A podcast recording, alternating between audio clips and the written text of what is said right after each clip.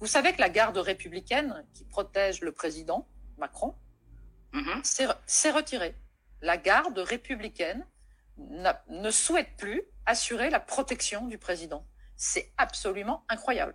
Donc ils, ont- ils ont mis à la place, euh, bien sûr, d'autres d'autres euh, systèmes de protection. Oui, Mais je veux dire, là, c'est quand même un message envoyé qui est très symbolique et qui, alors, qui à la fois euh, rassure le peuple, mais qui démontre où on en est arrivé déjà.